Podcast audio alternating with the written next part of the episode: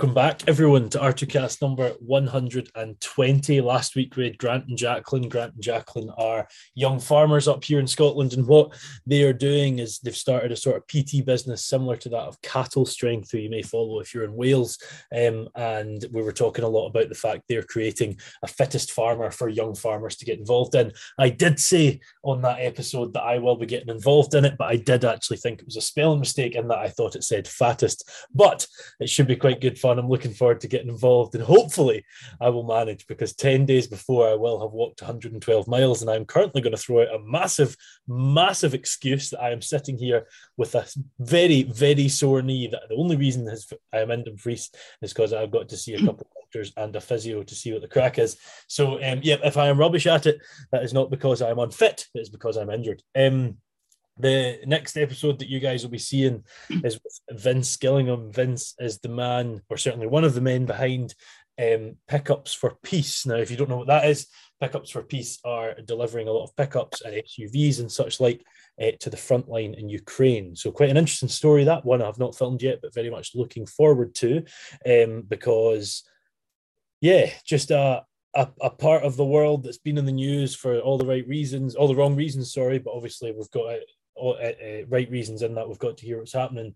And just a horrible situation out there and and hopefully this this team are providing some some form of uh, betterment to that. So looking forward to that. Today is another good episode. There's well i'd like to think everything's a good episode. Um very much looking forward to today's as well. Um how would i put it? We have somewhat of a new entrant farmer, but I'm going to say with a bit of a twist, I think would be the best way to, to introduce this. But uh, the man I'm going to pass you on to is Damian Barson. Damian, would you like to say hello? Ah, yeah. Hello, Wallace. Uh, thanks for having me on. Uh, it's a great pleasure. Just before we get started with another episode of the R2Kast, I would like to thank our primary sponsors, A Plan Rural. A Plan Rural are heavily involved on the social media scene in the ag space with 120,000 followers on Instagram. They use this following to host social media takeovers with farmers throughout the country to showcase their stories. They also post to their rural community blog with further stories about these people in the industry. On top of this, they like to support initiatives that are championing the British agricultural industry, such as myself. So thank you to A Plan Rural for that. Not at all. Very much looking forward to it. Very much looking forward to it. And to be honest, if there was one thing I really wanted to do, this is no longer on YouTube. It's all Spotify, Apple Podcasts, so you can't see what we're what I'm seeing at the minute. But Damian is uh, sitting in front of his fridge and a few cupboards. He opened one of those cupboards earlier, and it was quite an impressive display of whiskies and such like. So uh, maybe maybe if we could do this in person, it would be a bit better. I mean, obviously, like I said earlier on, I mean they are prescribed because my doctor did say we lack alcohol, so I am substituting the lack of alcohol by adding to my body. So anybody out there who does want to drink, it is medically approved that we do not have enough in our system. So here we are. I mean, if the doctor says so, I guess we have to. Um, I'm, I'm not saying I legally was told that, but I think there was a pint at the time by a doctor in the pub. But, perfect. You know, that's just, a perfect excuse just to carry on, and it cleanses you as well because it's you know high percentage. Well, there you are. Perfect everything you need. So if you're listening to R2Kast, sit yourself down, get a nice wee dram. That's what you're after. Um, much better than what have I got here? I've got a nice wee. In fairness, I love chocolate milk. I'm having a wee chocolate milk. Have you ever tried the Mars chocolate milk, Damian? I haven't. No, and to be honest, it's funny you talk about this because last night I was talking to a friend of mine, and I had a bottle of, of Udalicious, Udalicious milk, yeah. and it's brilliant, the vanilla one.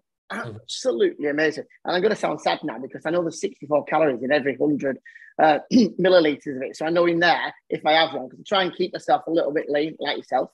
And um, I heard you mentioning there about that competition you're entering. And, uh, but no, I mean, I'm a vanilla man.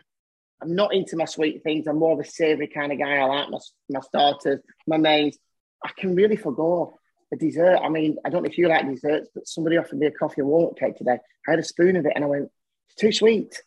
No, I, I'm, I'm pretty similar in fairness. I'm very much more savoury, uh, but flavoured milks are my my downfall. But as someone said to me, and it was a very good point, the more people that are drinking flavoured milks than Coke, the better. And I'd never even considered that. Very good. well, yeah. I mean, yeah. if you look at it, if you look at a kind of diet Coke and you spill it onto uh, a grill pan with fat on it, it cleanses it within a second. Yeah, it's kind of worrying, isn't it? yeah, you wonder what's really going into your tummy when you're having that. In fairness, but uh, absolutely, that's why I stick to alcohol. it's, it's been prescribed. absolutely, and the best bit about it is, which you'll like, it's Scottish. Well, uh, yes, the best stuff is Scottish. Uh, I've got a couple of bottles of um, Welsh whiskey in there, which was given to me by some friends. And I have, I'm not really an Irish whiskey drinker. It's more, but the Welsh one, not bad, but it's not a patch on my Scottish ones. My islands are the ones. There's a, there's a Welsh spirits company. I know they do gin. Penderyn. That's the one. Yeah, yeah, yeah.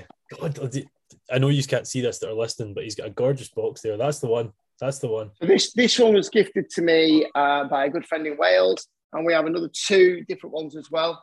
I also have a um, one from the Cotswolds. Right. A whiskey from the Cotswolds. I've never opened it. I don't know why. It's one of those things which you think I'll drink it for a special occasion. never have a special occasion. Yep. So by that time, you're dead and somebody else is drinking it while you're uh, at your wake. And there's no appreciation. They just want to swing it back. In fairness, there's quite a special occasion coming up for you quite soon, but we'll get into that later on. Um, Absolutely. I mean, it's been it's been quite the introduction. Uh, we're, we're, sitting here five minutes in, having spoke about um, flavored milks, whiskies, and me being potentially in for Britain's fattest farmer. Uh, but let's hear a bit about yourself, David. Tell us you're you're you've got into farming uh, recently in the last few years. But um, what was your life before that? Was was farming something you were interested in as a youngster, or is it is it very much a new thing to you? Um, I suppose if you take me right back, you know, obviously a few years ago when I was younger. Uh, thank God nobody can see me, but you know, as anybody who do know about me, um, no hair, goatee, and that's about it. But no, I'm 51 at the moment, a young 51, I get told. Um, but I I come from a place called Burnley, Burnley born and bred. Um, I wouldn't say I had the best upbringing. If anybody knows the area in Burnley, it can be a little bit rough. Um, and no, I, I wasn't into country. Uh, we lived in a very built up area. Um, growing up, my ambition was to be a vet. And um, I got through s- school and then got into um, do what we call A levels at the time, things of motions, you know, different things. Uh, started doing that. After one year, realised that in order to become a vet, I'd have to be in debt until I was 26 in terms of, and then staying in college and university and everything else. And I just decided that wasn't for me. I had a massive passion for animals. I'd always been into animals throughout that. Um, but what I did, um, I'd always been training dogs as a young child as well. And in the background, I was training dogs at the age of 16. I was running a class at the age of 16. I'm very passionate about it. Trained my own family dogs, which were two Doberman Pinschers and Border Collie. And uh, pulled out of, of college at the time and I went into finance. And then I went into insurance, sales, marketing accounts. And then throughout my life, I've continued in the background to train dogs as friends, family, hobby. But my background at that time was advertising, sales, marketing. I had a job where I traveled the world, um, managing to uh, a theme park and a casino magazine, uh, which was a fantastic opportunity to travel. Um, but then continued to do that for a number of years, ran my own companies in um, sales, capital equipment, finance. And then just, it'll be at least, I'm trying to think when it was, a good, probably 15 years plus, I decided just to go full into dog training. Did the dog training malarkey, got into that, and I've continued to do that. And I've always had an interest in animals and countryside. I've lived where I'm sat at the moment for 20 years, which is a, a barn conversion behind the farm. Mm-hmm. We are surrounded as far as the eye can see when you go up in the sky by land farms. And every day I see livestock, a farmer, and other things going on. And uh, but I trained, was training dogs. I rented land in the local village where I was training dogs. And then it would be sort of obviously we had COVID, had the issue with COVID, but I wasn't affected with COVID because my job became under the Animal Welfare Act where people were able to come and train the dogs with me because I was outside. Yeah. So as long as I stuck to the one to one outside, no problems, I could continue it. So I didn't see a boom, which most people thought I did with the puppy boom, the expensive, you know, buying puppies, which we can cover later about me. but um, yeah, so I continued doing that. And then I decided in around 2021 But the cost of flail topping all my land, my fields, was expensive. So I had an idea for a thousand pounds, I could fence my fence, divide the fields, buy some sheep, and not only would that graze the ground and save me money, but it would be attractive for the families coming with the kids and the mums and the dads with the dogs. And it's a little bit of an incentive. Oh, mummy, can we go training again? And can we go and see the sheep? So I'm thinking there's a generating some revenue. And uh, we got into that. I got the sheep in 2021. And then obviously um, decided then to get a sheepdog, which I bought my Sky. And I brought the world record for buying the most, paying the most money for an unbroken border collie, now we call border collie at auction without seeing it. Why now that that record's been broken, did you did you break the record to break the record, or did you break no because you saw something Sky? Not at all. So the, the story behind Sky, um, and obviously that was sort of where it sort of really sort of snowballed my farming experience was that Emma Gray has Gray, her dog, and throughout up to 2021, for as many years as I can imagine, I used to love watching Farming Life, Country Showdown, all the all the farming shows, any farming show I could get, I would watch. I'd enjoy them. And I'd always think, I wish I could do that. I wish I could do that. And I never really thought it was possible because I was old. I'm not old, old, but in my mind, no experience, no family experience of farming, no knowledge, nothing. So it was like, do you want to change? Do you want to recreate, remold yourself? So I'd been watching Emma, seeing Grace, the dog. I'd obviously got my sheep, so I was starting to follow more people on social media, farming side, everything else. And I'd seen Emma going to collect a dog um, from um, Glyn Jones down in Wales. And uh, I messaged her and said, Oh, I love lilac coloured dog. Is there any more available? She said, He's got one left, contact him. But by the time I contacted him, he'd already put it in CCM auction at Skipton. So I was like, I'll be honest, I did try and like, you know, sweeten the taste a little bit and say, you know, please take it out the deal and we'll see what we can do. But like anything, fair play to him. Emma Gray's taken the puppy from Gray. It's his first litter. The mum is also one of Emma Gray's dogs. And it was like, let's, he's in business. So I didn't go out there to break a record. I didn't go out to do what I kept telling all my clients to do, which is spend a silly amount of money on a pup. Um, at the time, I was going through some difficulties in my life. I was getting divorced. I had personal issues and other bits and bats. So it was like, you know what? Let's just go and see. So I entered the auction, put some budget there, did my budget, and that quickly disappeared. And fast forward to the day of the final auction, I, I said, I'm going to limit myself to X. And it started to dwindle. And I'm thinking, if I don't have enough money and the auction house is closed in terms of the people working there, but it's virtual because it was a virtual auction because we were still in that COVID period kind of thing. Um, what's going to happen? So I said, look, give us eight grand credit limit. I'm not going to ever spend that, but just in case, I'll do it. So yeah, so we got to a point, we nearly enough finished the auction. And I think you, uh, I got to what, 7,400. I was sweating, twitching, and I thought, no, this is it, Damian. You are a fool. You're an absolute fool. so I thought, I can't do it. We've got about four minutes to go. This is stupid. Let's stop. So I'm just getting away. I thought, that's it. I can't do it. No. And then sort of seven five, and I just went, you can right off. And I literally pressed the seven six button. And then they have a rule. I don't know if you know the rules with the auctions, unlike eBay, where you can gazump somebody with an auction. Every time somebody bids, they put a couple more minutes on. Yeah, for sure. Yeah, so yeah, you have time to reflect on an online auction. So I'm sat there thinking, please bid. Please bid. please bid. I've just gone up again. And then it went, congratulations, Green Banner, you've won. So sweaty palms, panicking a little bit, thinking, ooh, what have I done? But went to bed. Everybody was laughing at me on my friends on the phone. I rang them and told them I it. Woke up in the morning and honestly, genuinely, I never thought anything about publicity, press, or anything like that. And I just got a phone call from the National Press Office down south. And it was literally seven ish or six, seven o'clock. Sort the dogs out. Morning, we just would like to get a quote from you. And I had to say, I'm sorry, but excuse me, but I don't know who you are. See, you've just broken the world record for the most expensive amount of money spent on an unbroken now we call border collie, border collie puppy without seeing it at auction.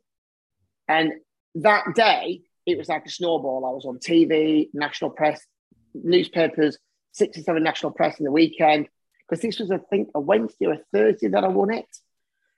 So then I went to, I mean, if you Google me now, I think I still come up about eight or 10 pages on the first 10 pages, just me about world record breaking. And there's me with my name, my Testimore farm, my name, world record dog. So I'm all over the place, uh, which was good. And to be honest, from that day, what it, it, also allowed me to do is to launch my, probably my brand and my name to help me launch where I've got to today. But it hasn't, you know, having the border collie is one side of my farm dream. The, the farm is the dream itself because the border collie is, you know, Sky's my friend, she's my working colleague. She helps me mentally um, and she helps me move my sheep.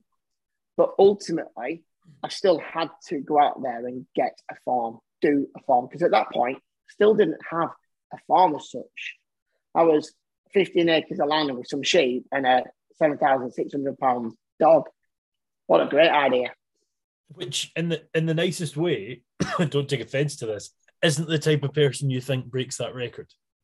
No. You, know, you think it's someone that's like in Emma's position, uh, someone like Emma, or just someone who's got a load of money and wants to buy a dog. Yeah, but you you have a use for this dog to a point, just yeah. not massively, and uh, that's quite interesting. It's kind of like you're you're you're the last person you would think would come into that sort of bracket that was going to buy that. And for, for those listening, if you do want to hear uh, Emma and her husband Ewan's story, I think it's R2Kast 50 if you want to go back and see that. But um, yeah, like uh, you're saying like at the time that you've won this first off of the term one uh, won the dog you're like what have i done um yes. has it been worthwhile now 110% yes i mean i've been asked that question so many times by people one obviously you've seen me on my social media with her she's a phenomenal dog i mean also bear in mind as well i'm a dog trainer so i wasn't going out there wet and I wasn't going out there thinking, I'm going to say, I don't know what I'm doing. Um, but in the same token, whilst I'm a dog trainer, whilst I'm a dog behavioralist, gun dog trainer, advanced trainer, everything else, I never ever trained a sheepdog. Yeah. So, but training a dog is very simple. Well, I say simple, it's not, but it's very um, systematic. So I have a philosophy where you build your bond, you don't bribe it or buy it. I never use food for training a dog ever. Like so that. the first thing you do, if you build your bond, you have a beautiful relationship. Secondly, you instill basics. So you sit, you wait, you command. So the first thing I did with Sky was to teach lie down and to come back. And that was it. And to come back off the sheep. And then I built the bond. And also at that time, I was just about getting involved in a farm which had no internal fencing. So I had to also think outside the box. And then once you've done all the basics and the bond, then you go into the advanced. Now, if you think about it, you're casting your dog away, combine, you've got your advanced stuff look back, and you've got walk on stand, split off, everything else. But the same as training, say, like a um, Cocker Spaniel. You're training it to sweep left and right. So you're turning it on whistle, pit, pit, pit, pit. You go left and right, you're stopping it, you're bringing it in, you're teaching it not to chase. So the mentality I had was okay, I've never trained a sheepdog, but you know, Emma was good because was Emma's there and she had some advice and things like that. And a lot of other people helped me with guidance. And you've got your YouTube and you've got things there. But because I've been researching over the years about it, so it's there. I think the biggest learn hurdle for me was to get the training sheep and to train the training sheep mm-hmm. and to get them to come near me and understand how I needed to get them around there to get the best system out of it. Okay, yeah, yeah, yeah. So that that's I, it. Probably leads to quite an interesting question, in fairness, because you've been used to training gun dogs your whole life since you were sixteen. yeah. yeah. since you were a kid. Yeah, you were a kid. Yeah. Um, and then now in the last two years, you've had to had to look at training arguably the joint most use for a dog. Sheep dogs, gun dogs, in my head are the two sort of most trained dogs. Yeah you said sort of the slight differences there, but what what how does it differ? Let's I don't know how long does it take, for instance, to, to train a, a gun dog? Is do you do you have clients that bring a dog to you? You have that dog for a certain period of time, or do you, how does that work? And then is that sim, similar to that of sheepdogs? I would just like to quickly interrupt the show for a minute to give you some extra information on our primary sponsors, A Plan Rural. A Plan offer bespoke cover for farms and estates the UK over, and will give you tailored insurance for anything on the farm from your old workhorse tractor that's been around 20 years or a fancy new and exciting diversification? So that's a very good question. Uh, I'm going to give you two answers to this. So if you asked me back three, four years ago before COVID and um, before all the changes within the world, people used to send the dogs away for residential training. People used to have one to ones, group training, and come uh, and train with you. Now, over the last two years and especially the last 12 months, training is a luxury. And in all fairness, I've stopped training at the minute.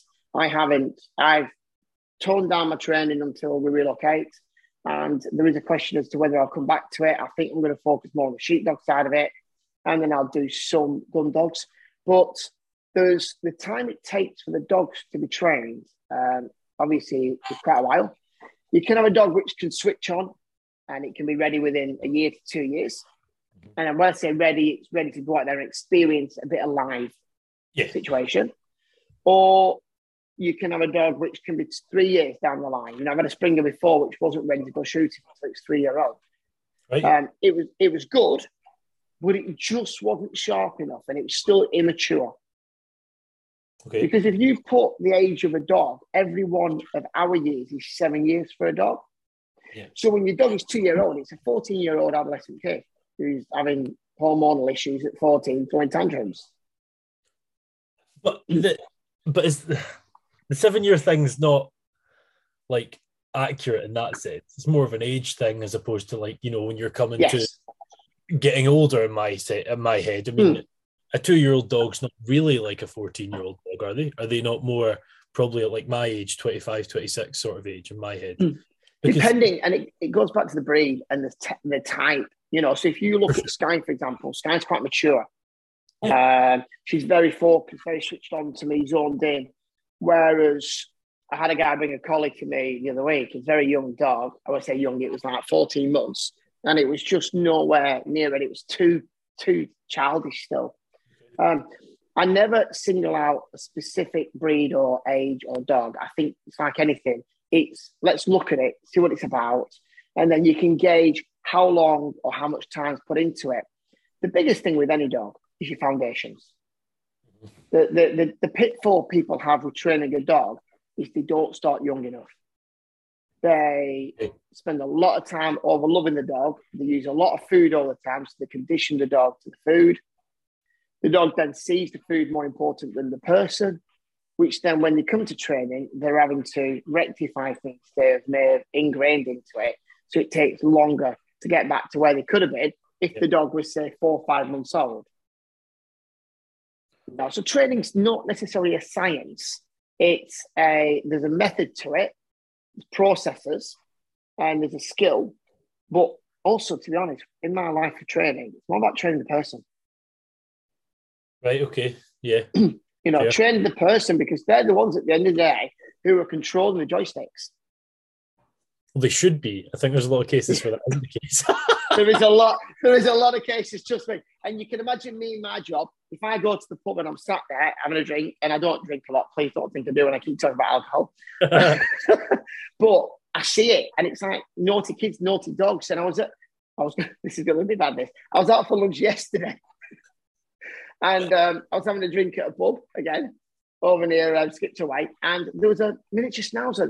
All the family were chatting, and they've got this schnauzer on the end of an extendable lead, barking at everybody else.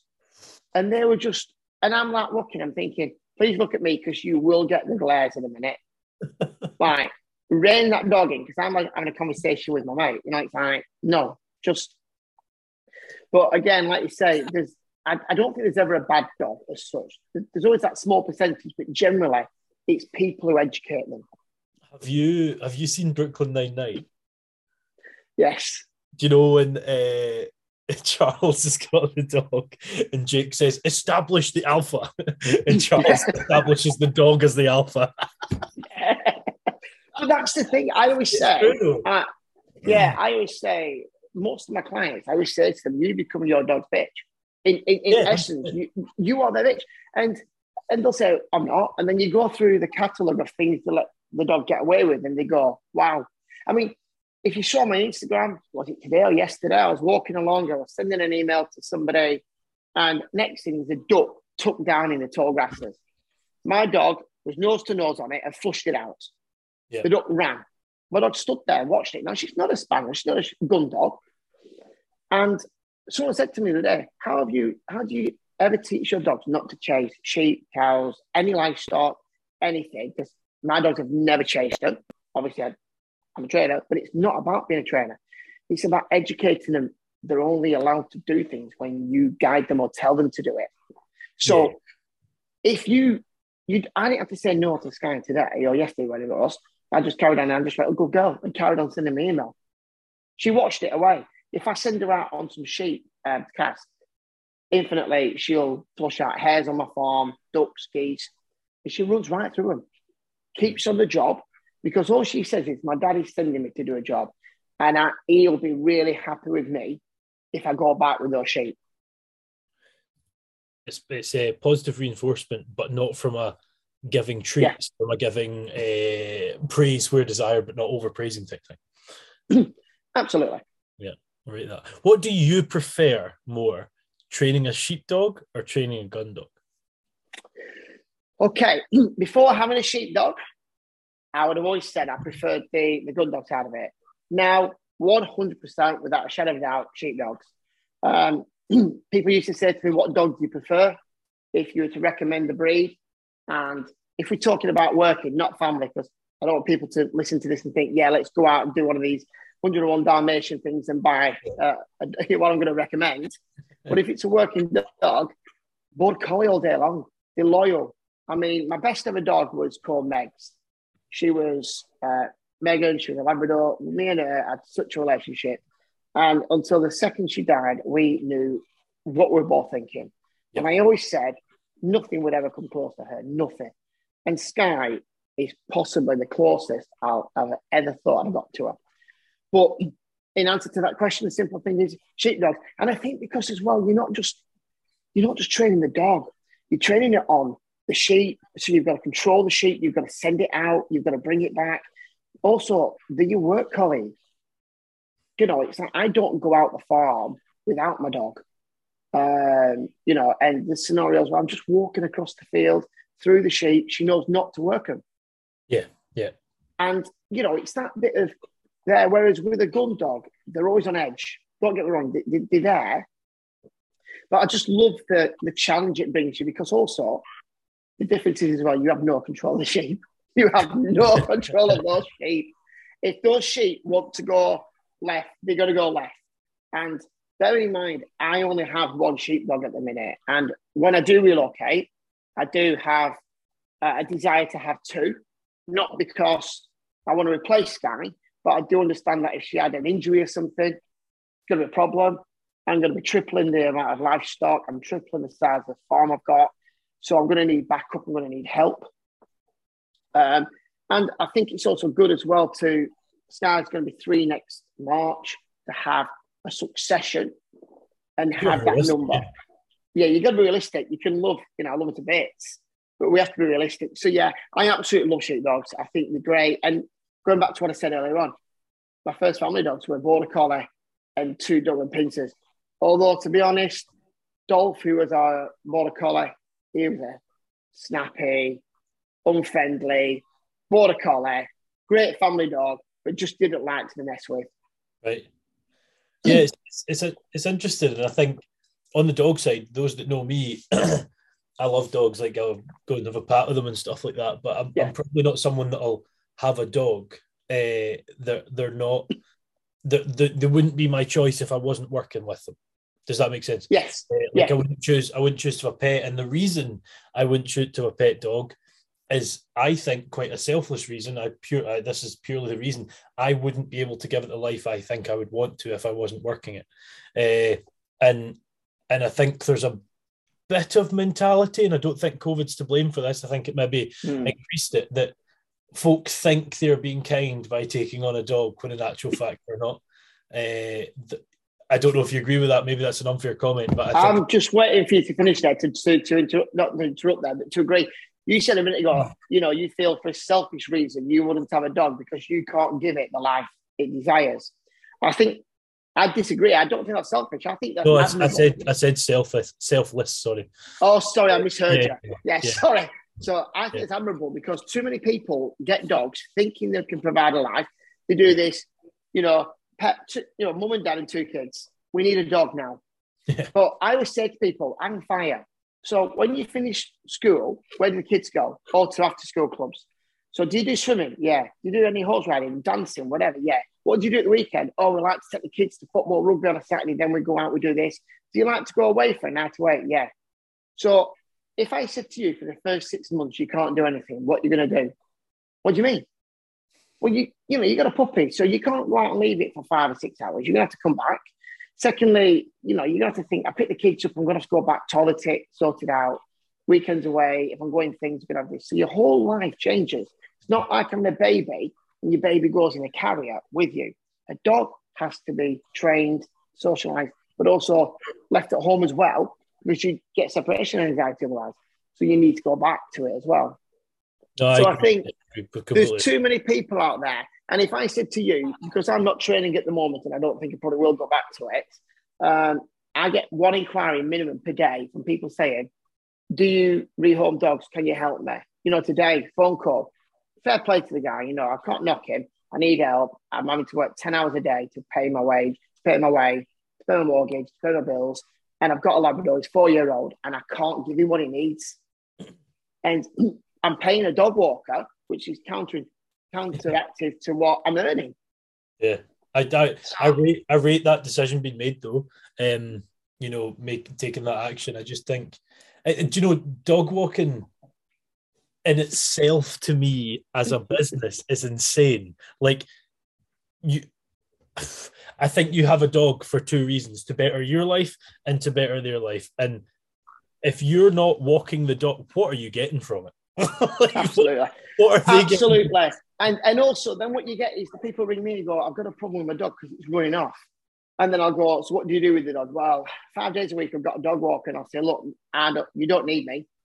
Does, One, I don't want to work with you because what it is, you send it to a dog walker who's got 10 dogs in his pack on a field that is private to them.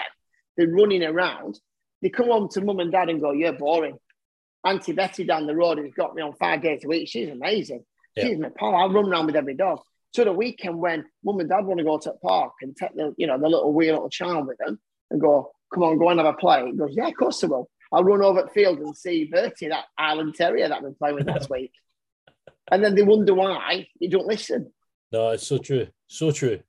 But um, it's a um, business. People make money because people have to work. So the only way, and, and it's grown, dog walking has grown exponentially, huge. Yeah. No, I've got a good few friends that do it. And like, I actually say to them, I was like, Trips, I could not do this because the stress of having yeah. seven folks' dogs, man, Jesus, it would kill me. Uh, oh, absolutely. I'd never do it. I would never do it because, to be honest, I'd be murdering the owners going, I'm not taking that dog. You don't do this. You don't do that. yeah, but then they're going to take that dog back, and you're you're working with it. You're disciplining it, and that you're looking after it, so it's okay yeah. on the walk. And then they go back, and then that goes. Like, yeah. But anyway, that's a different thing. I've got one more question on dogs. If yeah. you had to choose between, because they are both gun dogs, but I don't think you could find two opposite dogs between training uh cocker spaniel and a Labrador, what would you choose? Because I personally love Labradors. Uh, Labrador all day long. Is it right? Okay, yeah, I all day long. Answer. Absolutely, because they always say Labradors are born half trained, Cockers die half trained. Okay. Um, but if if we can throw another dog into the equation and say Springer Spaniel, and I would say I love my Labradors, but you can sometimes peak a Labrador with a Springer Spaniel because they're multifaceted. You can get a good picking up dog and a good beating dog in a spaniel. With a Labrador, it's picking up. Ah, uh, right. Okay. Got you. So I, I, but cockers, they mad. That's why they're called cockers. yeah, they are bad. They are. I've, uh, I've owned quite a few, and my wildest one was called uh, Malladale Rocket from Ian Openshaw down south, and I stupidly called it Jet because it was black, Jet Rocket, and its name definitely was its character because it was like a jet rocket. Yeah, like how are those legs moving so quick? yeah, oh. yeah, yeah. How the hell can I go down there and fly that fast for that, and then my stop becomes a, a, a six yard stop because I'm going too fast? Yeah. but yeah, no, Labradors. Megan was a Labrador, black, and again, if you have to know what colour, black all day long. Right. Okay. Yeah. Yeah. Why is that? Um, I've owned fox red Labradors. They're like wild women. I, I don't know um, if I should ask any more. we'll keep it clean because this is like a PG show. It's, it's somewhat PG. Uh, we'll let you decide if you want to say why. Um, I mean, I suppose it's like you know, you go out on a, you know, you, you know, she's got tequilas and she turns up.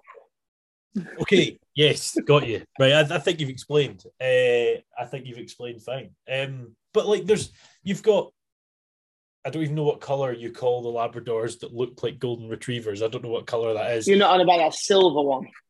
Like just like oh, oh just the yellow. They call them yellow Labradors. Oh, do they? Right. Okay. And then yeah. you've got chocolate, black, that sort of yeah. foxy red. Like I just assume I'm as I say, I'm not a massive dog person. I just assume they're all similar, but uh, no, different characters. Okay. Each one, if you went black, you see more black ones because they're more intelligent. The chocolates, in my opinion, are the most silliest playfulness, naughty yeah. ones. Yeah. Fox red are headstrong from what I've had and what I've trained, and then the yellow ones can be playful and they can be really good as well. So they're second, really. Uh, but you tend to find I personally have always been a, a, a black Labrador guy, and um, but then again, it's back to that thing. It's breeding, and it's also back to the trainer. I mean, my collie's lilac, so you could say, well, right, okay, so she's a lilac breed. Is she going to be a problem because most of them are black and white? No. It's yeah, true. Your collie's gorgeous. This guy's gorgeous. Thank you. Yeah, she really is. I mean, um, Emma's got I'm guessing the one you're talking about is the one I'm thinking of. The one that she gets all the photo shoots of. She has that greyish mm. colour. Um, that's one of the most yeah. I've ever seen. I think so. she's got grey. So she's got grey the dad, but Dusty was um, Sky's sister. She sold her now. Right. Uh, and she has got some others in the line. Um, and like anything, I mean, she's got a number of dogs floating around all the time, hasn't she? I mean, there's some phenomenal dogs she owns and some, and she just trains them up, obviously, to, to, to move on as well. So, one, you know, which is the business. One went to Charlotte Ashley, but I can't remember which one. I don't know if you know Charlotte. Um, I do indeed, yeah, because she mentioned, I think I mess- messaged her and um, she said something, oh, she's got one. She said, oh, I could do a bit of help. So we have spoke, and we do speak on uh, all the millions of new platforms out there. You know, what we've got now? We've got that Threads now, aren't we? I was going to say, I, I, messaged you the day Threads came out, and I saw you the Threads account. Jings, you're keen.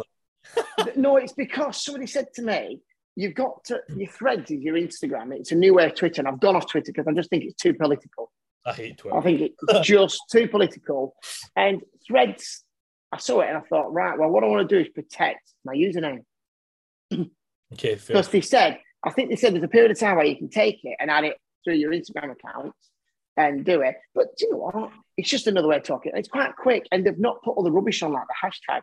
It did amuse me yesterday where I kept seeing everybody's new to it going hashtag pigs, hashtag cows, hashtag that.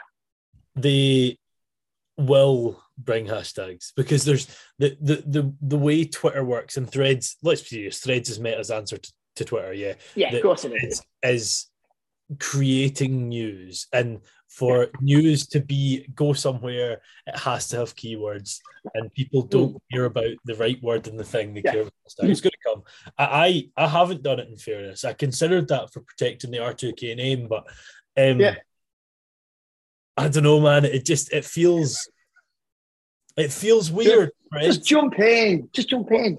I'm I'm a I'm a bit of a meta loyal. I love Facebook, Instagram, but I don't know. It feels I just I just can't be bothered with the whole Twitter thing. I, am the most unpolitical person. Like you might call me out for this, but I don't vote. Like I'm very. I don't. Oh my god, that makes me so happy. There's I don't vote because I look at it. Yeah, I look at it and I think I'm voting for somebody who lies.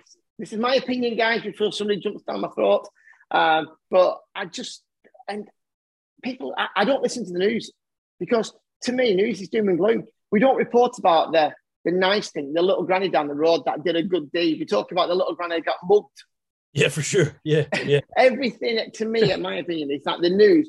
You go through the newspaper or the Apple News or any all the other news as you get on your phones, and you go, "Yeah, yeah, somebody's been murdered, another car's gone into somebody, whatever." And whatever it is in life, you've got to look. There's a newspaper called the Happy Newspaper, and they only produce good news in it. Right. Okay. There's no bad news. hence why it's called Happy Newspaper. So they've got silly stories in there which are light-hearted. But yeah. you know, the world's become too doom and gloom, in my opinion. We want to tell everybody what's negative. Well, I, I don't think I've watched the news, and there's there's a guy I work with called Andrew who takes the mick out of me for this, but I don't think I've watched the news since about the 20th of April 2020 because I was just sick of 60,000 yeah. people died today. I was going to say I don't care. That's not what I mean. Like, no, I know you're saying. You know, uh, just yeah, it's so negative, man. Like, let's let's have a nice story at the end. Let's try and realize that there is positivity in this world because all that people people always focus on the negative. My job's shit. Oh, I hate this or whatever. It's hmm. never. Mm. Do you know what was amazing today? Uh, and I think I think we need more folk doing that. In fairness, and I think uh, that's what I try and do because that's yeah, part of what I'm trying to do. You know, as you know, I work with Yellow Wellies, and um, again, all about my, you know, like your mental health and everything else. And you know, I've been affected by that over the years with my journey as a farmer, being on my own. Um, but I think, you know, sometimes, you know, I always have this phrase, and I've said this before in another interview: always find a positive out of a negative. Yeah. So if you're doing a training session with your dog and you only get one percent, that's your one percent. Walk away with that one percent. If you do a job or you go for a, an interview and you don't get it, learn what mistakes you made or look at the not the mistakes, but what did you do right? What was better? You know, in life, you know, I, have been married twice. Don't get married, trust me.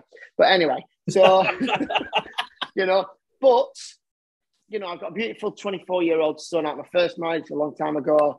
You know, I, I've got situations which I've learned from. I've got issues that I, I shouldn't have been in. But the thing is, do you know what? That's made me who I am. You know, you could ask a question, and I know we're going to probably lead into this now about my farming journey. And I am where I am with my farming journey, probably because I was getting divorced as well. And right, yeah. more so as well because I lost my dad last year all of a sudden. And that's really catapulted me more to push into my relocation, selling my house, selling the farm, and everything else, and, and all that kind of stuff tell us about selling the house and selling what you have and, and relocation. So, I mean, uh, it's uh, we were talking earlier right at the start, Damian, about um, there's a couple of whiskies there that you haven't opened and you won't until a special occasion. And I'd mentioned, you know, this is probably one. Uh, yes.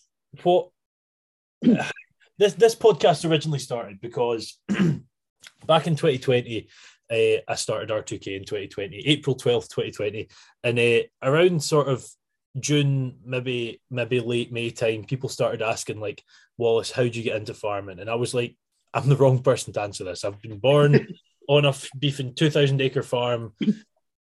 I, you know, and I don't even work on it. Like I'm the wrong person to ask. So I was like, yes. asking people how they get in, and that's how this podcast began. And you're sort of almost the the, the perfect person to talk on to that. Tell us, t- tell us first off, you said the reason why you originally got some sheep, but tell us the process yeah. of getting a farm, moving into that, and now two years on, only two years on, looking at a pretty notable relocation and what's involved in yes. that. Yeah. So I mean, sort of just to, to catalogue it, like I said, May 2021. And uh, it's funny because I'd written it down a couple of weeks ago as to my diary exactly what I was doing because I was being uh, interviewed for something else. But May 2021, got my first sheep obviously, then I acquired Sky because she was. Um, that's when I, got her. Then I, at that time, I had a friend stroke, um, old client of mine who had a farm, and I was just talking to her, went round to a house on a farm, everything else. And I said, look, you know, it's, it's there's scope here. The people who are sort of like grazing the land on a 10 month grazing license were not really looking after it. They weren't really custodials of the land. They were just abusing it. So I'd asked to use a little bit of land on there. And and we it sort of snowballed because people weren't doing the job right, they weren't doing stuff. And there were a few things which were not necessarily conforming to regulations. So I was like, I can't do that if they're doing that. So I sort of just asked the question can I just take over it all? Can I just come in, get in here? I'll renovate it. There was no electrics in the buildings, the agricultural buildings. There was no electrics or water set up right, or there was no security, no fencing. And uh, Beverly, who lives on the farm and, and, and, at the time, or most of it, and that's changed now, is um, was sitting there in situ on the farm bungalow, but not farming, never had farmed it. And people had just graced it and done bits. So that was sort of, I'd say, mid-summer, August time that I got involved, started to renovate all the buildings. I've um, got a handyman to come in with me and do things. And then I got really, it was September 2021 when I got my first real flock of sheep, got some Swaledales and some um, English mules. I'd already had my Ryelands, which I'd picked up at the uh, previous land I rented in Pumpton. They've gone now. I'll never have Ryelands again. they were a nice idea, but they are a pain. So, yeah, not my thing. I don't want hobby sheep. I don't want fluffy things which get flag strike every second you look at them. And, um, and you know, they're a nightmare to shear. So it was, I would say, September 2021 is when I really embraced farming um, got in and obviously started planning my tupping and lambing. And at the same time, I was still at that point doing my dog training because the dog training was bankrolling the farm. And the, the idea behind it was let's keep training, use the farm to train, bankroll the, the farm side of it and roll it up. Unfortunately, at that time, as I just started into um, you know the farming aspect in September, October, we hit the fuel crisis, the economy crisis, the food financial crisis. I got slapped with everything. So materials went up, so I had to put things on hold. Um, feed went up, and then what got affected most was my business because people couldn't afford to do it. So I mean, it, it just snowballed, and everybody was like, uh, "We don't know. We're not going to train for a bit." So all the farm stuff was growing and costing, and then the revenue wasn't coming in. But on top of that, I'm a first generation farmer at the age of 50, no farming background, no family in farming. I didn't have one piece of farming equipment, not one.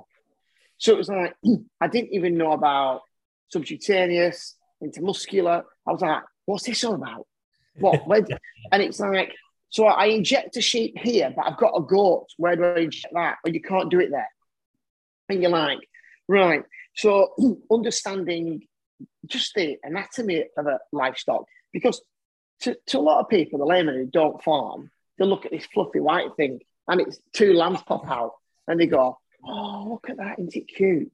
And you watch a lot of the vet programs on TV, and don't get me wrong, you know, they're good, but you see that knife bit. Sometimes I know it sounds awful, but sometimes I think, can we not just see where they don't survive? Yeah, I, I completely agree. where really people realise that you've got to go near enough to your elbow, you know, your shoulder to drag a lamb out. I mean, I had a situation this year on my second year of lambing this year. I had a complication where a ewe had the lamb twisted in it. We were in a horrendous storm, swimming in mud on my knees, covered in blood, trying to take out this lamb. Couldn't get it out. My hands were too big. And no matter what I did, put a rope on it, pull it out. And for the first time, I had to call a vet out. And I was more about saving the ewe because I knew the lamb was dead. Yeah. But at yeah. this point, I'm trying to hold down and keep this ewe tied up in the middle of the fields because I'm outside lambing in the worst storm we had. And, you know, you, ewe've not just lost the land, you've lost the revenue, and you're potentially at that point thinking, is my you going to go? So, you know, so yeah, so it's, and then sort of from that, it snowballed and I bought some more livestock. And, and then I think probably last year, um, Beverly, who I'm in business with on the farm. So I basically got involved with the farm. Then I've invested into the farm. So I now own a share of the farm. Okay. And last year, Beverly um, had uh, an operation. She had a pacemaker 20 years ago and had battery removed. Battery removed um, in 2021. But then after a period of time, it started to be rejected by the body. And then last year, October time, she had to have a, a full extraction and relocation. It was meant to be a three day recovery period for me to stay on farm because I've still got my house where I live. And it was like, we're going to decide what to do with the farm. And at that point, there was no discussion about relocating or selling. It was like, get rid of my house and potentially put a static on the farm and live in it. Mm-hmm. So we'd already gone for the approval from the planning. That was approved. Everything was done. Everything was ticked to boo. Um, but then the operation, uh, unfortunately, Beverly went wrong. And that then became near enough um, 15 week time I was living at the farm. Um, she nearly died on me a couple of times. In fact, I had a blue light ring from a heart attack, which I got a back from. Um, and, you know, to say the least, not only were I trying to still manage my house and trying to earn some money and try and grow the farm and look after somebody, and I mean 24 hours in a house that wasn't set up for two people to be at. So I was living in a small little building I converted in the barn with rain coming through the roof. And it was winter and I was one night genuinely sat there with two jackets on with a little heater at the side of me. And I didn't realize that I was also poisoning myself with butane gas because I had a butane gas heater at the side of me. And for a couple of days, I thought, I'm not feeling well. And then my, my plumber, who works for me doing some jobs, said, You're poisoning yourself because you're locking up everything up. And I'm not stupid, but when you're trying to keep warm, so Jeez. yeah, so that wasn't good. So that that was last year, 2022, and but Beverly's now, you know, getting better, and she's a lot better than she was. And we just sat down one day, and I just said, "Look, I'm managing the farm. I've got an investment in here.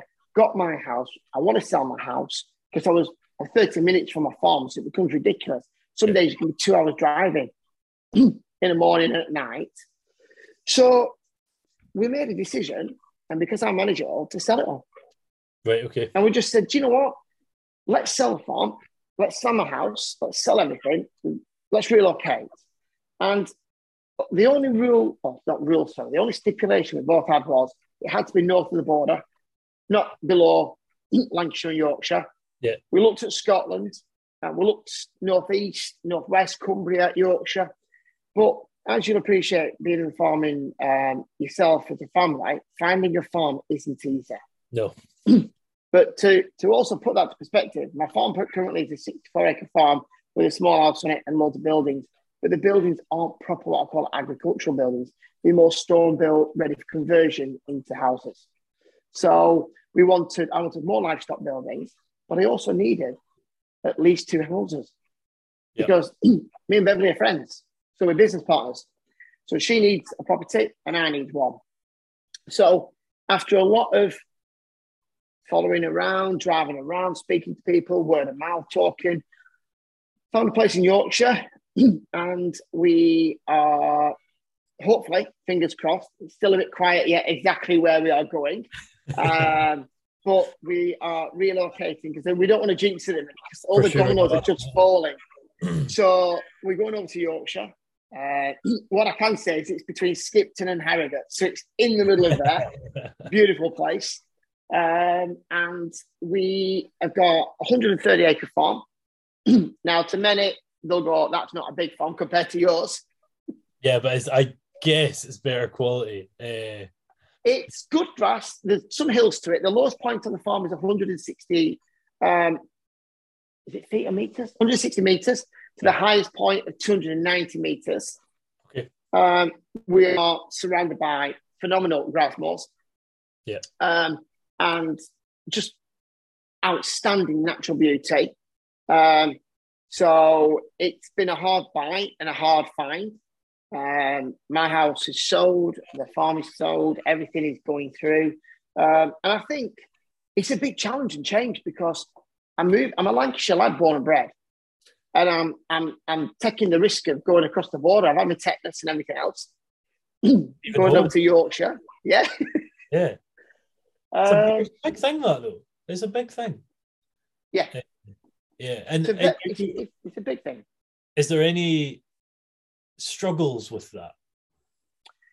There's a, a lot of struggles. So, for example, you're gonna and please don't laugh out loud with this one, but I've been to the property probably three times to look at the land, the buildings, the scenery, what it's like in different weathers, what the drainage is like, um, how the land lies, what I can do with it.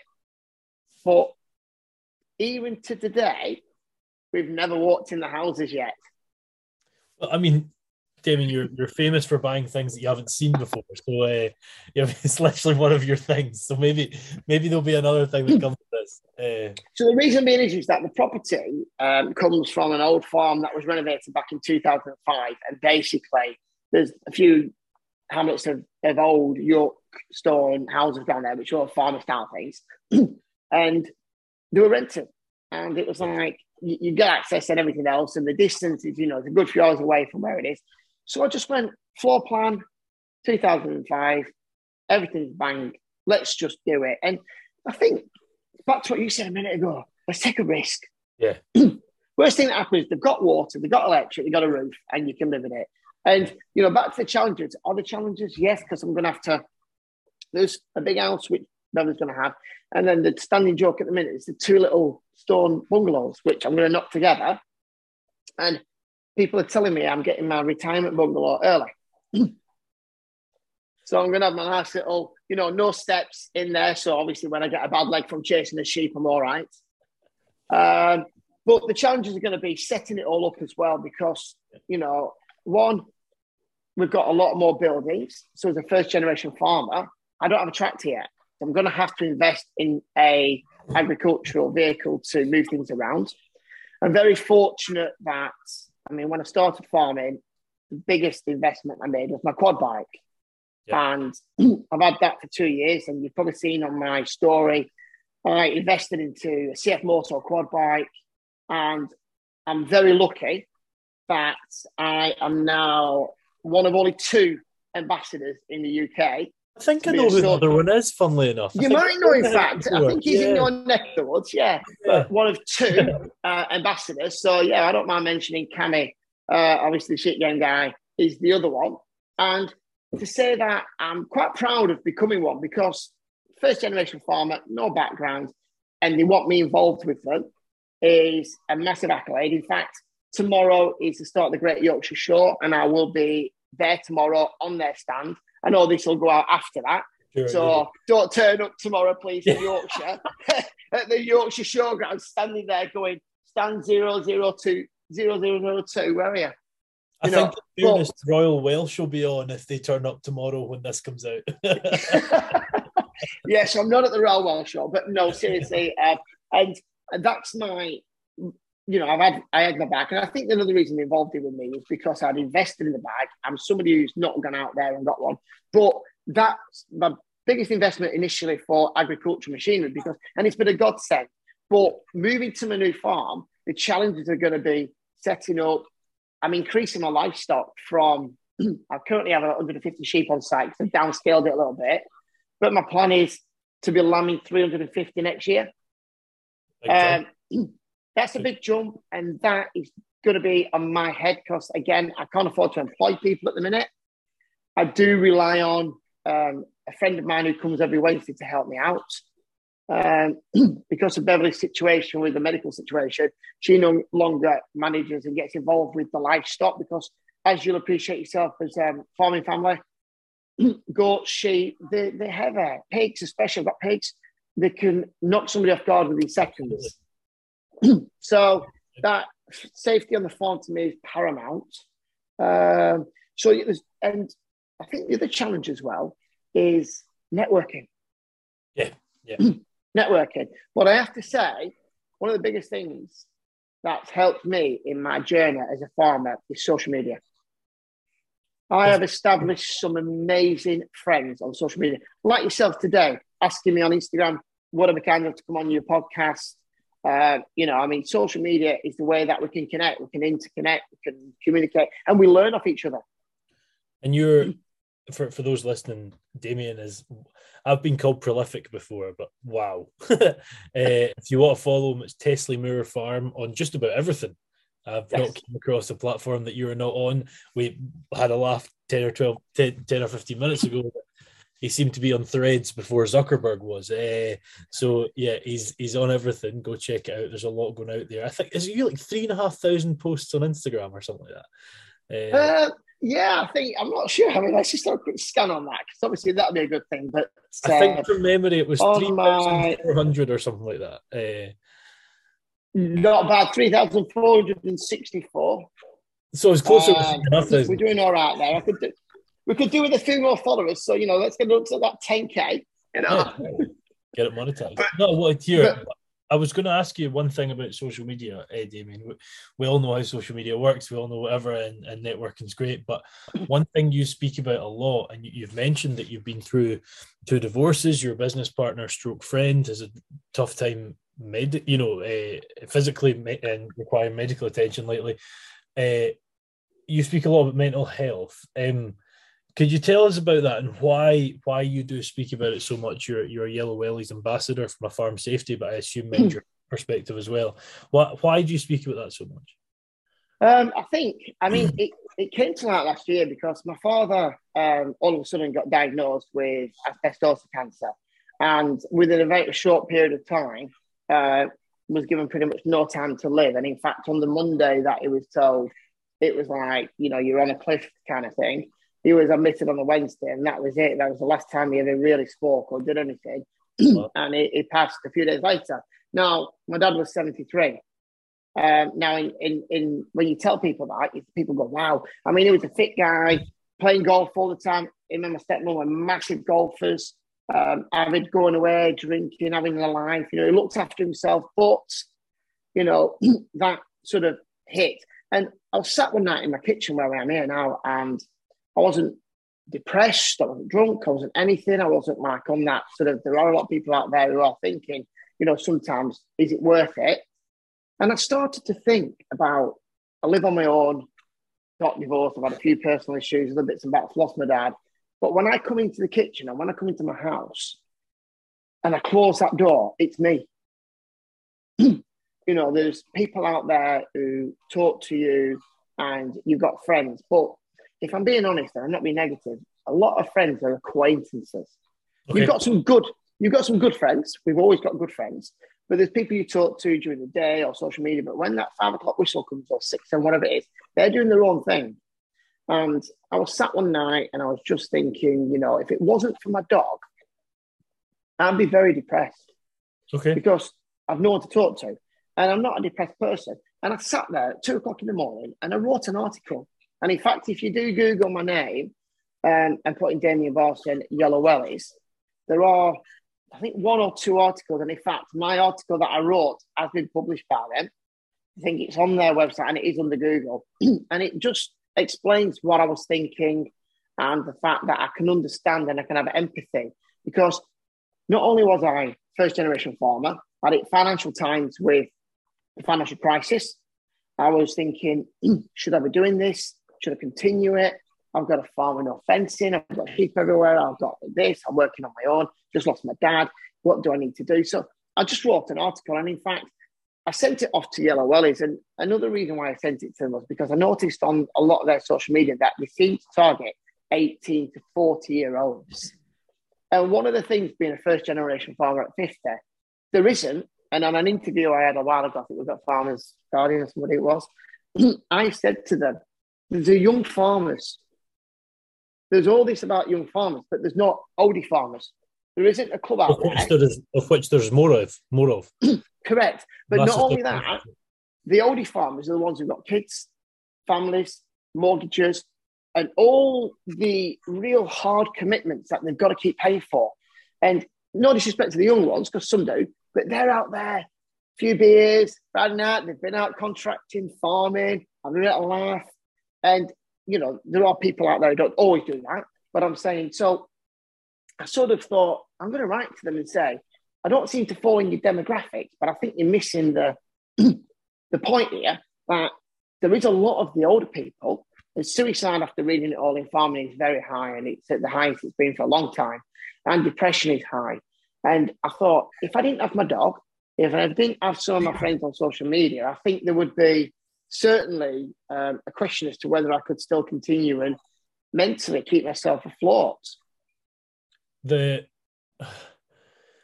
the mental health and the suicide numbers in farming is what's the word? Embarrassing as an industry. I mean, I just googled it as you said. There, forty-four suicides were registered in England and Wales in 2020 uh, in the farming yeah. industry, and that's we don't employ a lot of people in this sector. You know, like that's a that's a no. scary figure, and it, there's so many reasons. I did a small video, and that's those registered because some people won't Absolutely. want to be registered because yeah, they won't want to know. You know, I mean, there's those are the ones which have been registered within the farming and, and are allowed to be registered. No, you're you're absolutely right. Yeah, absolutely right. Um, I did a small video with the BBC talking about the challenges of far, uh, uh, challenges of farming, and uh, I, I, said something in it, and someone messaged me saying that's really resonated with me, and the, the sentence was mm-hmm. something along the lines of, um, "You find yourself lone working, office operating as a sorry, kitchen off operating as an office, and the uh, challenges of, of many falling on the shoulders of a few," and yeah, it's there's other industries like that, but I think we're I still think we're behind. I think we yeah because of the challenges of feeding the nation and the challenges of are we going to have subsidy in five years' time and the challenges of increased food prices but not directly proportionate increased prices going to farmer. Like we're in a a spot where we are seeing mental health reduce and we're seeing problems with mental health increase and I don't know what the solution is, and it's really sad. And I think what part of the solution, start to the solution, is what you're doing, Damian, talking about it, telling the stories of yes. it. Um, I think it goes back to a point. Sorry to interrupt there. A point where, and I raise it quite often, and Yellow Wellies raise it as well. As a society, and I've said this many times, and I think I wrote it in my article. The typical British people, you walk. If I walk past you, morning, you know, mate. Your typical British answer is, "Yeah, are you? Yeah, good. And we walk off. we we're not open to discussion a lot of times, and because we're embarrassed. And one of the um, advertisements Yellow Welly did in the year was when they walked past a farmer and one of his work staff or somebody walked past, morning, you're right. And then they double back and they walked back to him. and They said, no, seriously, are you all right? Yeah. And at that point, they opened up a dialogue. And I think we, that word there, dialogue, is where we need to try and open up and talk to people and just communicate and have a have a chat with them. And you know, for somebody like me who's new to the game, and you know, I'm at the moment got so many balls I'm juggling in the air with selling, buying, relocating, finding out how to get my livestock over there and machinery and everything else. It all sits on my shoulders. I can't come home and talk to a partner or anybody yeah. else or anything I want to do because it's like it's my problem. It sits with me. So if something goes wrong, I beat myself up. If something goes right, you're quick to move on to the next thing. Yeah. So oh, it's like, yeah, I've just got 150 sheep in in five minutes. Yes, but then it's like, God, they've just kicked me in the leg. So you forgot your, you know. Yeah. Then you're moving yeah. on, and and it is, and and you're right. There's there's a, I don't know how it can be combated, but I think as long as we we make a noise and we try and let people listen to that voice and and every little bit helps there's a thing and, and you might disagree with me in this damian and feel free to but i've i've disagreed with this for some time and it's the saying it's okay to not be okay and and hear me out before you sort no, of no i agree it is it's right yeah i i agree that it's okay to not be okay but let's get you out of that state yes. i think yeah. I think we've we've glorified it's okay to not be okay, and yeah, I think it's yeah, I, I hugely I disagree with that term. I totally think you know if we go back to a, uh, something I said earlier, try and find a positive out of a negative. So rather than sitting there and discussing why do you think there's a problem there, where can we get to? How can we get out of that? What can we do to help? What can we do to, to improve? And I try and do that with my farming if I get up in the morning and something's a problem or something's not right, you know, even with the move, the complication of selling you know, two houses, buying, you know, a farm and a house, and then uh, a farm, and doing it all. And the logistics of it is phenomenal. Because I, you know, people who move houses think that's a problem, but then tell somebody that you're going to move livestock, machinery, all the other stuff, and then try and get it all there without like a jigsaw puzzle. And that again, you know, the weight on your shoulder, but I try and just bat it away and think, right, tomorrow's a new day. Let's crack on. There's something not right. You know, we'll have to combat it and we'll find a solution. I, think there's a lot of pressure of folk that are employed as well in farming. Like I think, and this isn't just farming. I think in general, you know, I'm an employee of a company, um, but there's there's a general sort of what's the word um, feeling that you know do your job obviously make sure you're doing it right whatever but there's also a don't take yourself too seriously like you're you're doing your best you're doing what you can and you're probably yes. a high standard and i've lived by that so much in the last three years that you know what i'm doing a podcast and maybe there's an issue or i'm teaching and maybe there's an issue or i'm doing whatever mm-hmm. i'm going to try to do it better next time but i'm not mm. going to kill me like life is not worth that we're here to we're here Absolutely. to contribute, but most importantly, we're here to have a nice long life that we enjoy. And yes. it's it's probably a privileged statement. I know I'm in a privileged situation, but I wish some people would hear me saying that because there's people out there that that are working in jobs that are are of necessity, as most of our jobs are. Um, and they get treated like shit on the daily, and I mm. kills me seeing it, man. It really does. Yeah. Because that's you're totally there right. you see your family, you're there more than you see your partner, you're there more than you see your pet in a lot of situations. And yeah, I just wish folk could realize there's more to life than that job. You will find something elsewhere. They don't care if you leave. Like, yeah, I wish I could get that out to people. Um, I think, you know, just to jump into there, and that's one of the things. If you take my dog training business, I've been running that dog training business for a long time and I've grown it every year. And if you think about it, all of a sudden, when the, the hard times hit for everybody, they just went, bye. Yeah, for sure. So if you think about that, there's no loyalty. There's no, you know, you work for a company and if you got ill tomorrow, you passed away or something happened, they'll replace you. Yeah, yeah. You know, so there's a phrase, isn't there? They say, you know, a lot of people live to work. And realistically, I think in society now, we need to try and find more about to, to give ourselves an enjoyment. And farming for me is hard, but it's an enjoyment. And if you ask me, would I change it? Never.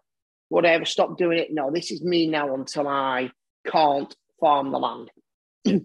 That's me. And my plans for the farm are amazing. I want to grow. And also, I have a little dream.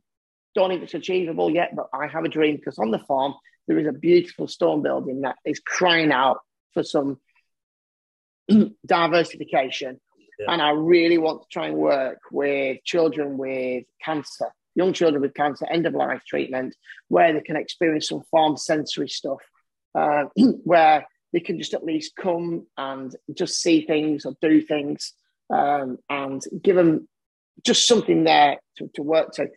I've, lo- I've looked into it so far. It is very complicated to do, but it's not a no. And I think once I get up there, I'm going to focus my energy a little bit on the side because I believe in farming as well.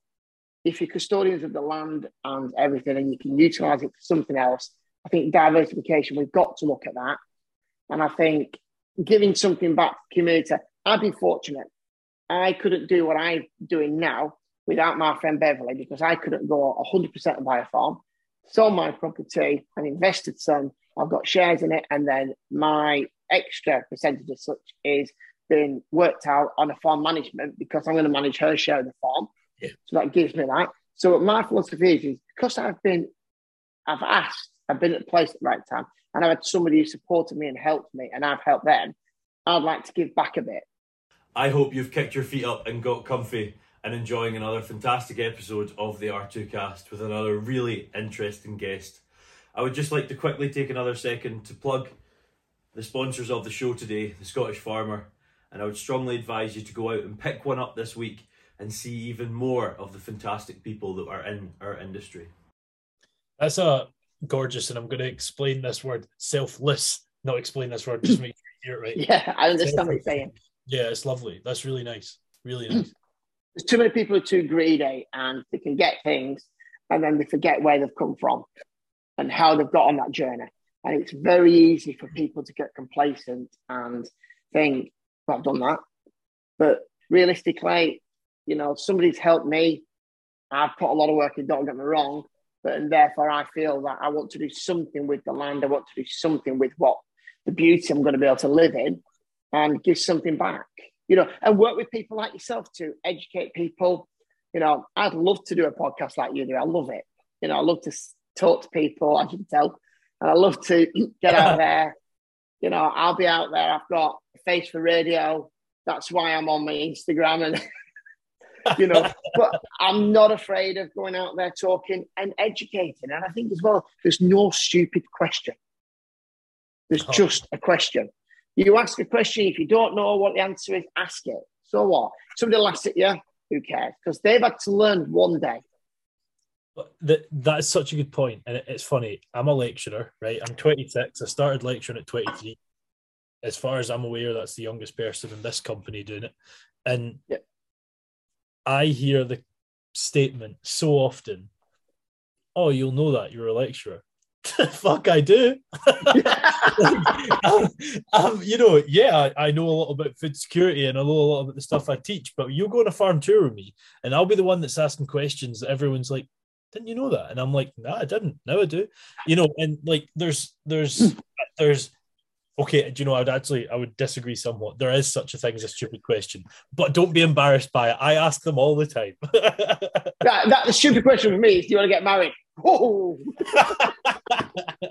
do you take this uh, lady to be your lovely no, no, no, no, no, no, no, no. But no, it, it's like you said, and as a lecturer, you'll see at the time, you know, you, you're dealing with people at the time who are there to learn and absorb and and and and, and listen. But they also, as well, sometimes, like you said, you don't always know the answer. And I found that informing. I've got people who I talk to and and they'll give me advice on, on Instagram. I've met some really good friends. I've got a good friend, Carl. You've interviewed him before. Uh, yeah, Carl, Sam Farmer. Yeah, Carl Frank- Franklin. Yeah, Franklin. We speak near enough every every day, every other day, and he's been a fantastic help. And you know what he's doing now is phenomenal. And he's into regenerative farming. He's landed a very good job on this estate thing, and it's brilliant. But he helps me but there's been times when I've gone, that's a great idea. And then I've said something and he's gone, yeah, that's not a bad idea, that. And I think, you know, even the most experienced farmers, because I'm looking at it from an outside perspective, that's one thing which I've been fortunate enough to do. I'm not following my granddad, my dad, my uncle. I'm going in it. Curse, which is a curse in a lot of ways. Yeah. Yeah, because I'm going in I'm, I'm setting my own parameters. Yeah like I used to say to people when I used to employ staff in my business, you know, I get somebody to come in and they've been working in a company and they've worked in that company for a long time. And then I get somebody who's just fresh, not got a lot of experience, but they've got something about them, a bit of buzz. And I'd say to my HR, I'm going to take that one who hasn't got that five years in that role. And I'd say, because they'll work with me, they'll mold with me, and they'll help me grow, but they'll have fresh ideas. Whereas the other one will come in and because they've done a job for five years, they'll try and change what we do to go their way. And also, are not really open to change. And I found in farming, not saying everybody is, but some of the people I've met and some of the farmers I've met, some of the older generation, there is a, a tunnel vision. It's that way or no way. you there's, know, there's they've always done it that way. Yeah, there's a tunnel. Absolutely. I mean, I I talk about this in my job. You know, I, I take on, I don't take on, I, I start teaching. this will make you sick, Damian. I can take on a student this year born in 2008. Um, wow. Yeah. yeah. That makes me feel old. it makes me feel. Does make you feel on that. Are you sure you're only that age? yeah, exactly. Like 2008, you must be like three. No, no, it turns out you can be 15. Like, it's insane. Um, it is insane, isn't it? It makes yeah. me feel really old. but um, but but these these folk are coming, yeah, and and and they're 15, yeah, or they're 16, 17, 18, 19, 20, or some are 35. It doesn't matter. Yeah. But they're like, um, oh, dad did that, or grand did that, or mum did that, or whatever. And I'm like, great. Have you ever considered this? Nah, nah, nah, nah, you can't be doing that. And I'm like, why not? Oh well that's what they did there's a massive mentality but the thing i was going to say and i think it's the worst thing is and I have a lot of people new to farming, young folk or yourself, whoever, like new to farming, and uh, this is one of the biggest challenges they see, and it annoys me is people expect you to know everything. oh, like, yeah. that's definitely no. there, and it's it's no. infuriating, man. It's infuriating. Um, like I've I've got a degree in agriculture and a master's in food security, but I openly admit I don't know near ten percent of everything there is to know. You know, um, because that comes with experience as well, experience, and also learning on the job. Every day is a school day. A hundred percent. Every day, no matter how good you are at your job, even as a dog trainer, you can see something and go, "Wow, that works that way." I remember doing something with Sky and I was training her. I think, I don't know who it was. I think it was a guy on TikTok and he'd done something. I thought, you know what they've just done there? I just tweak that little bit there. I'll get that pushing out there. And it was just nothing major. But seeing that, I that's a good little hack, that kind of thing. And it's just always wanting to advance your knowledge. Yeah, exactly. That's it. That's it. And it's a, and it's, it's a, every day's a school day is a thing my mum used to say to me all the time, and I'm like, "Oh, thanks." Uh, so now what you're doing is putting me older. no, no, no, no, no, you're younger than my mum. You're younger than my mum. Just, uh, Whereas I, I, think that's called a backward backward compliment. No, no, there was no compliment in there. Uh, no, oh, I'm loving you, mate. the, the, reason I'm saying this is she used to say it to me all the time, and uh, I just like, oh, nonsense. But oh my god, it's so true. It's so true. Like, uh, and when I moved to Yorkshire, I'm, I'm the first day I arrive there, I am going to be on a excuse me, put a steep learning curve. Forget the hill I'm going to be climbing, but um, it's going to be a steep learning curve because I haven't got the size of agricultural buildings I've got now. I haven't got the diversification of the land, the gradients, the grade of land. Some of it's a bit more rough ground, pasture, everything else. So every day I'm going to be getting up and I'm going to have to learn. I'm going to have to learn how to stone wall. You're going to have to learn what? Stone walling. I've got no yeah. hedges. Yeah. So, well, well, well, this, if anybody out there really does want to have a little bit of an experience, come and teach me how to stone wall, jump on my social media, DM me. I would love to learn how to stone wall because I'm going to have to. You should go see Gareth Wyn Jones. He's bloody good at it. Yeah. There's um, Tom Carlisle as well. You know the Dale Farmer? don't think he's, the farmer. I don't think I know that name. You know what? Yeah, he's uh, around the corner from me. In fact, he's the, the irony of it is when I move to Yorkshire, I'm going to have more friends over there than I've got over here in the farming community. Oh, really?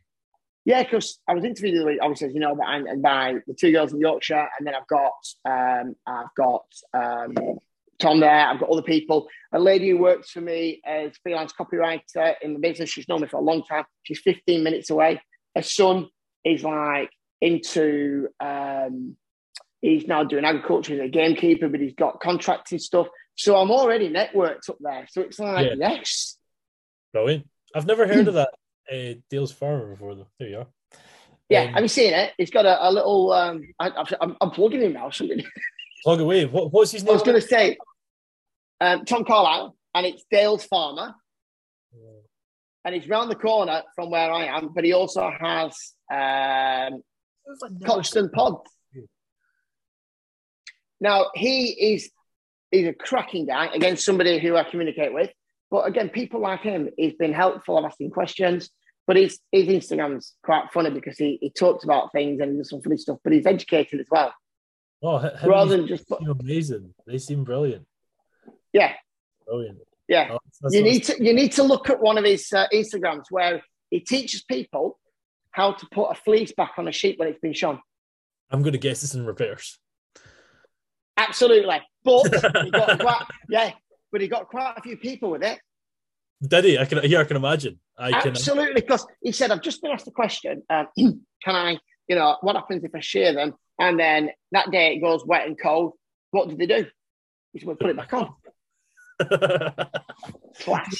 That's that's a bit like when um, there's I'm from an island, so we've obviously got beaches, and uh, someone had posted a thing on the local community forum saying it's amazing what nature can do. Look at this, and it's like this perfect funnel up mm. the beach, and uh, it took like a good hundred folk commenting before the local farmer was like, "I was just down cleaning my plough." That's brilliant. but it again, was... it goes back to I think social media uh, in farming. If it's done right, it can be fun as well. Yeah, yeah, hundred percent, hundred. I try and do my little witty things on the morning. I'm in there with page, Jesus Christ, and just bit my frigging leg. Who'd want to come here? And if you see me on a Wednesday with my friend Nadine, we have a bit of a laugh there. I take the mark out about how many pies she'll eat, how many cakes she has, whatever. But people love it. They comment all the time. They follow it for the fun as well.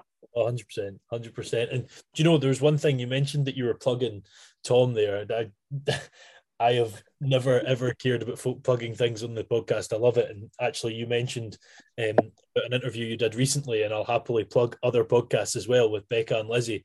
Uh, if you are listening, absolutely. If you've enjoyed Damian's story today, uh, go back and check Becca and Lizzie's episode with him. I think it's called "Why I Bought the Most Expensive Sheepdog" with Damian Barson. I think something like that. It um, is, yeah, and it talks a bit about my farming and my journey and everything else. And uh, I mean, they're two two cracking girls as well, and Yorkshire that way, neck of the woods. So yeah, uh, everyone does know. have a feeling, don't they? So,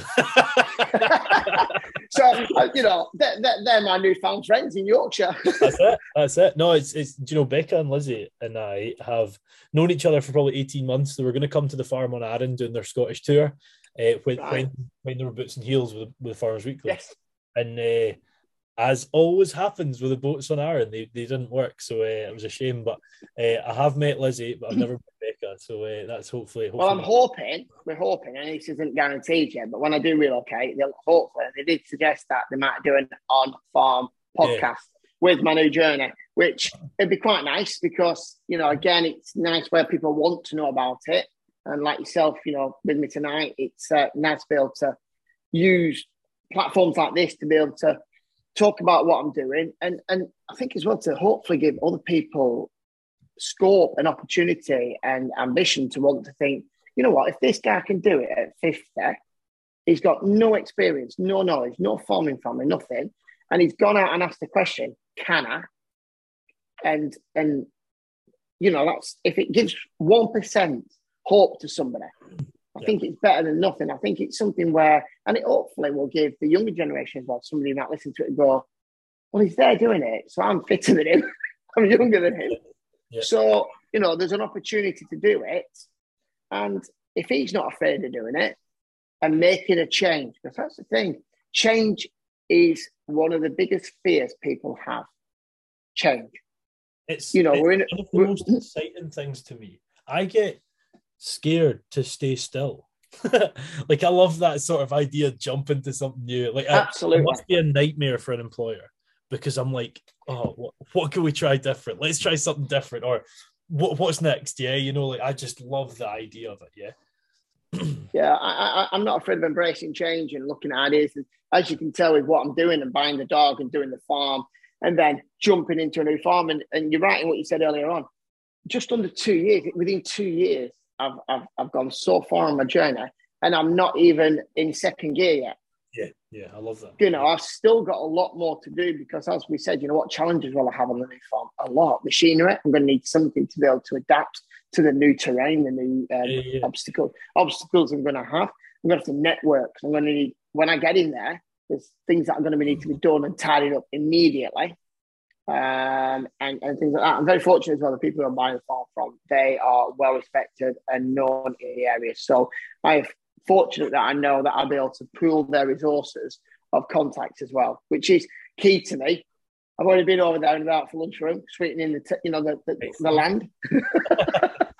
yeah, it's important. It's important keeping the locals on side. But um, no, here, listen, David, uh, David, it's been an absolute pleasure. Uh, for those of you um, that's been uh, Damian Barson. There is two questions that we ask before the end of every podcast, though, so he's not free to go yet. As I mentioned, uh, there is another podcast with Becca and Lizzie there. Go check that out, and also check out Becca and Lizzie's podcast in general. Interesting story about them. They started about I think six weeks after I did, uh, under a different name with a different company. Um, they've now rebranded as as Becca and Lizzie and uh, are killing it as they have since day one. They, they started talking about uh, Becca, who's been a fifth generation farmer now, uh, not now, with Lizzie, who is completely new to farming. They worked at a company that begins with V. I can never remember what it's called, uh, a poultry company, and uh, they started creating this this podcast that can show you do not have to be from farming to be in farming, which is the exact um, exact sort of story I try and put over as well. So go check them out. Uh, they are much better podcasters than I am, but unfortunately, you will find me on there at one point on their Instagram live as well. So that was an unfortunate time uh, during their their podcasting time. But uh, yeah, the last couple of questions for yourself, Damian, are um, one, and this is an interesting. Both are very interesting for yourself, in fairness, because of your situation. One, where do you see yourself in five years? And two, if you had any tips for folk coming into farming, what would they be? Okay, so the first one, where do I see myself in five years? Um, obviously, relocated. Um, hopefully, with um, a successful farm that has grown. Um, obviously, hopefully, a, a, house as well renovated that I can live in. Um, I think um, something that I can enjoy, uh, embracing it, looking at diversification, and learning, learning more. just, just, and and more importantly, smiling, enjoying it. It's the most important uh, thing. I don't care what anyone says. Yeah. And the other question uh, was sorry again. That was the uh, yeah. If you if you had any tips for folk coming into farming and what, what a person you are to ask that as well. Ooh, okay. First thing, don't be afraid to ask. Um, don't be afraid to go out there and knock on people's doors. Uh, if you see an opportunity, every small opportunity could be a big opportunity. And if you see something, grab it, have a go there's only two things that can happen. You can either say yes or no, and and don't be afraid of being told no. There's you know too many people see a no as a negative. No, it's, it's a positive because it means you've got another opportunity down the line to ask somebody else or find the right opportunity and just embrace. And if you've got an ambition, even if you can't achieve it today, like me, don't think you can never achieve it. Give it time go a different route. You know, like yourself, you don't work on the family farm, but you're still involved with this podcast and your job and other things within the farming community. And there are different ways to go into it. So if you can't find a way of getting onto a farm, then look at other ways of how you can be involved in the industry. There's so many different sectors that are open to people to learn. And then, like you say, you talked about Becca and Lizzie. You look at uh, Lizzie, how she's gone into it, and and all of a sudden, she's I think she's in fact, tomorrow she's on the, uh, she's doing a catwalk with some yeah, wool clothing. That's right, yeah. Which, funnily enough, I, I emceed at the Highland Show. Did you? yeah, yeah, yeah, yeah. But yeah, just just just embrace life. Just have a go, um, and you know, don't get hung up on what you've not achieved. Just look at what you want to achieve, and try. Try. If you don't try, then you're gonna, you know, end up failing by not trying. You know, first off, love them all. Also love that your five years is doing something similar to what you're doing. Um, one thing I don't think I don't know if this is a saying. I'm I'm a bit of an idiot in some ways, Damian, because I don't understand sayings. People say sayings, and I'm like, not a clue what you mean. Uh, so I don't know if what I'm about to say is a saying. I've got a feeling there's something similar, but I have always thought every time you go through a door into a room, there's an exit door if you need. But if you don't go into that door, you don't know what's behind it. And it's like, correct. I don't think I've said no to anything in my life yet. I don't think I have. I might have, but I say yes to a fault. People are like, Wallace, stop it. yeah. But uh, yeah. I've never regretted it, man. I mean, I've I've went and I've done stuff, and I'm like, well, I'm not doing that again. But like you said, yeah there's a positive and that negative, and it's I know not to do that again. Yeah, but I can channel that time into something else. So yeah, no, I love it. Yeah, you're right. If you open that door and you go in, if it's not the right door, you move on. Yeah, yeah, love it every time. Uh, but no, thank you very much for your time. I hope you enjoyed it yourself. It's been an absolute pleasure meeting you and talking with you. I absolutely love what we've spoke about tonight, and I've also have listened to your podcasts in the past and, and, and I've enjoyed them. So uh, they are and uh, very jovial and uh, light-hearted, which is what I like to hear. The guests make it what it is, mate. Uh, thank you. I like that compliment. Thrown in at the end. You're not having a bottle of whiskey. yeah, I know that's yeah. Send it up. I'll get you my address sent over. Um, what is it I said? I was actually quite proud of this. Uh, a host makes a series, but the guest makes the episode. Um, but it's uh, it's. Oh, well, thank you. I just love doing it. You meet folk like yourself, you meet whoever, yeah. you just meet. I, I think the person that I've, you know, I text, uh, I text Lizzie just as you were talking about her saying I just gave you a shout out, and she's just said Damian is fab. Uh, there you are. uh, so, Thanks for that. Lizzie, you're getting two shouts, shout outs now, but um, oh, what I was going to say there, yeah, like, and this is in no way taken away from all the other 119 people I've met, but I say this quite often. I've interviewed the food and policy lead for the country of Rwanda. Like, that's insane. And this yeah. is just from I, started in the room, funnily enough, the, the guy I started with is African as well. You'll definitely know him, um, Flavian Obiero. I know, yeah. I knew you were going to mention him because you've already mentioned him in a previous one that I listened yeah, to. Yeah. Um, yeah. And, and, and, and, he's another guy who I converse with him all the time. I love his, I think we're on Juicy July at the moment between us. That's right. Yeah, yeah, yeah. He has his every month drink hashtags. Yeah. And, and, and he's a bloody good cook with that Flavian Cooks Instagram channel as well, man. Yeah. God. Have you seen his new pig roast? His hog roast business. Yeah, yeah, yeah, yeah. Um, no, he said to me, he said to me at the weekend, you need to pop down and taste some. Be a long way for a takeaway, but I would. Uh, do you know this is the thing, right? I speak, and I'm sure we'll say this off camera. Maybe we've already said it. Just about everyone I speak to, I'm like, oh, like one day we'll meet, sort of thing, yeah. And I've maybe met about 12, 15 folk of that have been on the podcast. But funnily enough, the person I just mentioned, Regis Umujaraneza, the Rwandan guy, is one of the people I'm going to meet. I'm going to meet him next month, which is really weird. Wow. Uh, yeah, yeah. So I'm going out to Tanzania and Rwanda, which will be amazing. But uh, yeah, he when I said, "Oh, I'll have to meet you one day," like there was no truth in that. I mean, maybe what, maybe what we could do is we could use my new farm in Yorkshire we could commission Flavian to come up with these hog roast business, and we could pool in quite a few of your guests you've had, and we could have a a, a go live podcast. I would oh. love love, and you know, I, I don't know if you know. I'm going to say a few names here: Alice Hodgkins, Sophie Bell, Hazel Mullins, yeah. Louise Crowley, Carol Devaney, Joanne Devaney, Katie Shanahan, all Instagrammers, TikTokers in Ireland. Yeah, they had a massive get together about a year ago and I've interviewed everyone I mentioned there, bar two. Um, and I just thought that's brilliant. We need to do that. I've got yeah. so many. I've got so many people I class as friends now. That and it's a good thing to do as well. It's oh, be amazing. Yeah. yeah. and do you know what? Fuck the networking for a minute. Let's just get drunk and have some food and have a bit of crack. Like, well, you know, I mean, I've seen Flavian's got these pigs which decide to break out all the time, so we'd be doing him a favour. Exactly. Take a couple of cameras off him, And would help him with his social media, care of the community. Yeah, we're, we're, we're just we're just bloody sweethearts, is what we are. uh, but no, here, absolutely appreciate your time, man. I'm conscious you're getting up Fantastic. early to Yorkshire. Oh, don't worry about me. These good looks, you know, they're not going to get better. Unfortunately for everyone, they can't actually see you because it's not on YouTube anymore. But uh, if you're, like, that's it. I know that's it. Yeah, yeah. It's like that's. Well, I'm actually clean shaven. Um, the it's been been a pleasure, as I said. For those of you listening, absolute pleasure as well.